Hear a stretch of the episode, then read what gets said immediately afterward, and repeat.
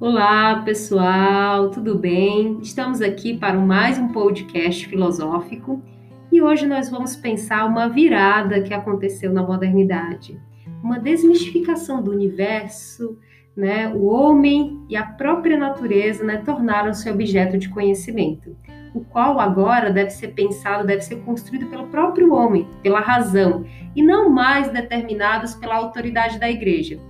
A questão do método, portanto, é um dos mais importantes problemas filosóficos da modernidade. Para alguns comentadores, essa é a verdadeira questão filosófica, é a verdadeira questão com a qual a filosofia deveria se preocupar. Para resolver tal problema, surgem dois caminhos que ganham destaque na modernidade: o racionalismo e o empirismo a turma do primeiro ano do ensino médio do Centro Educacional Aquarela preparou um podcast especial para explicar quais as principais bases de pensamento dessas correntes filosóficas. Espero que vocês gostem. A questão do conhecimento e sua validade dividiu o pensamento científico e filosófico moderno em dois caminhos. E esses caminhos eles eram baseados em dois métodos, o dedutivo e o indutivo. Esses dois métodos de conhecer a realidade, nós vamos começar por eles. O modo dedutivo é onde a verdade do conhecimento é garantida pelo raciocínio.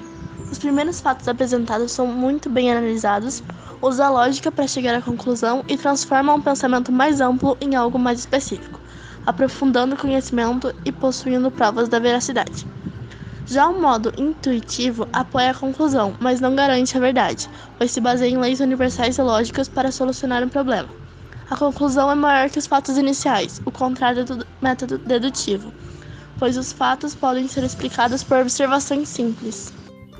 A partir dessa divisão né, em dois métodos, o dedutivo e o indutivo, é importante nós percebermos a contribuição de um grande pensador, de um grande cientista, que foi Galileu Galilei. O método de Galileu é um componente crucial nas bases da ciência moderna.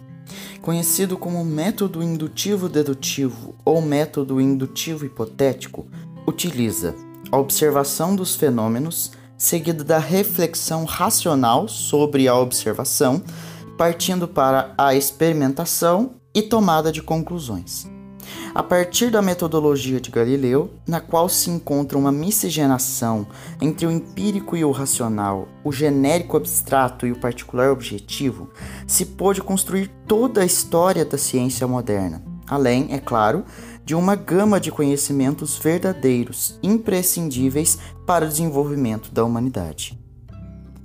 Galileu um dos mais famosos e importantes pensadores do Renascimento, desenvolveu o método científico, que permitiu um novo olhar para os fenômenos naturais. Tal método é dividido, em resumo, em três princípios: observar, livre da influência de ideias pré-estabelecidas, experimentar, reproduzindo certos fenômenos para que sejam mais bem observados, servindo como prova para legitimar certa teoria, e irregularidades matemáticas que são observadas na repetição de fenômenos e expressas por meio de equações. Tal método permitiu que chegássemos a fatos e descobertas que guiam o nosso mundo como conhecemos hoje, essenciais para a ciência moderna, que se baseia nestes mesmos princípios.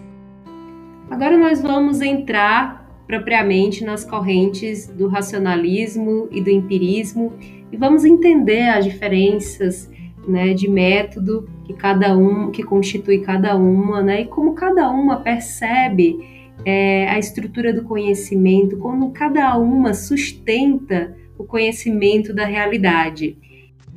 O racionalismo é a corrente filosófica que diz que o conhecimento é inato ao ser humano.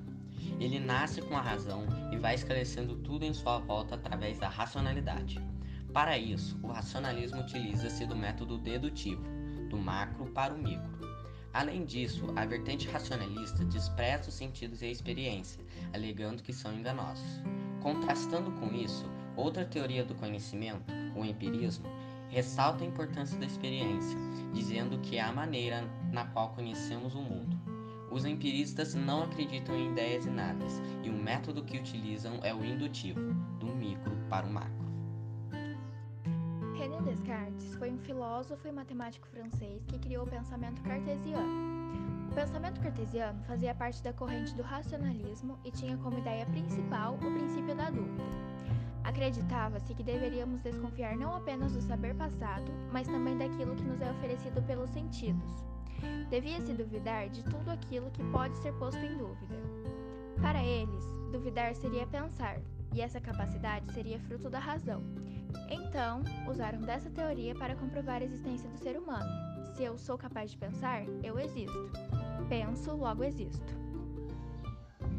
René Descartes queria criar uma filosofia que legitimasse a ciência de maneira verdadeira. Para Descartes encontrar uma certeza inquestionável, ele começou a duvidar de tudo. A dúvida cartesiana se baseia na ilusão do sentido, o argumento dos sonhos e o gênero maligno. Descartes interrompe a dúvida quando chega à conclusão de sua existência. Penso, logo existo. Segundo ele, o pensamento não poderia ser separado do sujeito. Logo, se há pensamento, há também um indivíduo. Esse raciocínio é fruto da razão, algo inato ao ser humano na perspectiva racionalista.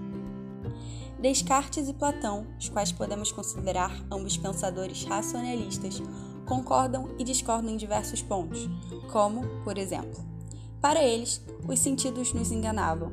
Não é possível conhecer o mundo somente através destes. Existe algo maior, algo metafísico que ultrapassa o mundo que conhecemos, que para Platão era o mundo das ideias, e para Descartes, a existência de Deus. Podemos citar ainda a afirmação de ambos em relação à superioridade da alma, imortal, sobre o corpo, mortal, aos quais Descartes não desprezava seus respectivos valores, mas Platão caracterizava o mundo das ideias como independente do mundo sensível. E também não podemos deixar de mencionar a importância que ambos dão à matemática.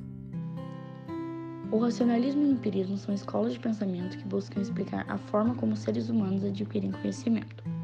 Enquanto o racionalismo afirma que a fonte do conhecimento é a razão, o empirismo alega que é a experiência sensorial. O racionalismo acredita na intuição e que os indivíduos têm conhecimentos inatos, ou seja, ideias nascem conosco. Já o empirismo é totalmente o contrário. Não acreditam em instituição e não possuem conhecimentos inatos principais características do empirismo, diferente do racionalismo, é que, para se conhecer, é preciso fazer uma comparação entre os dados.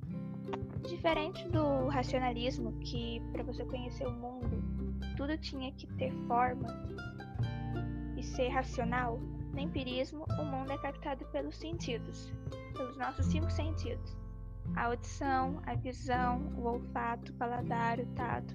Assim, o modelo do conhecimento deles é a experiência. Se a gente sente alguma coisa, ela é real. E é, quer dizer que ela é verdadeira também, porque as verdades fundamentais sempre vêm pelos nossos sentidos.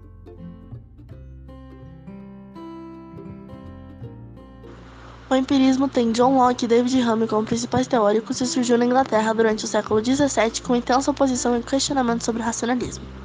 O empirismo tem como princípio que todas as ideias se originam da experiência sensível.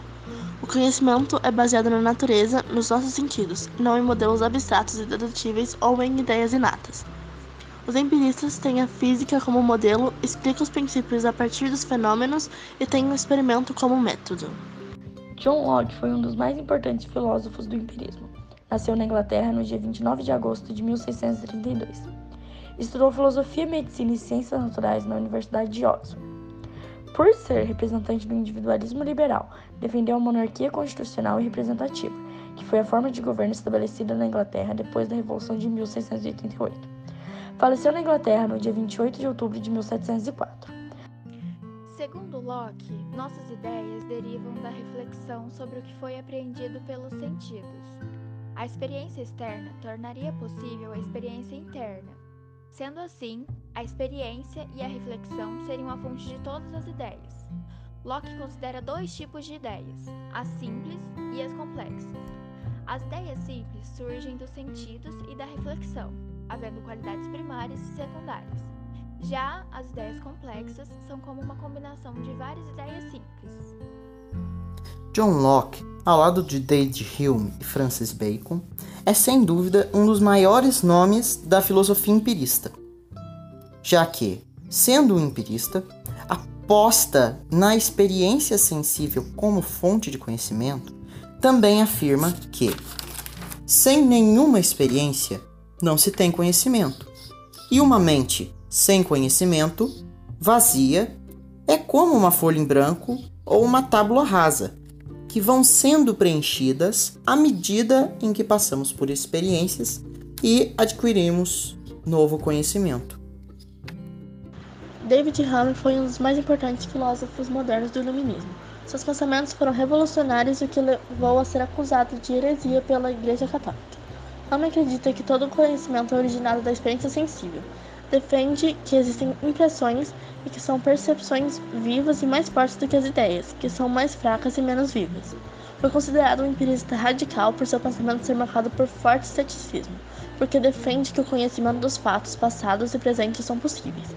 Um exemplo é a lei da causalidade, onde afirma que nada pode nos fazer conhecer fatos futuros com algo que sempre se repete na natureza, pois a nossa razão é incapaz de formular isso.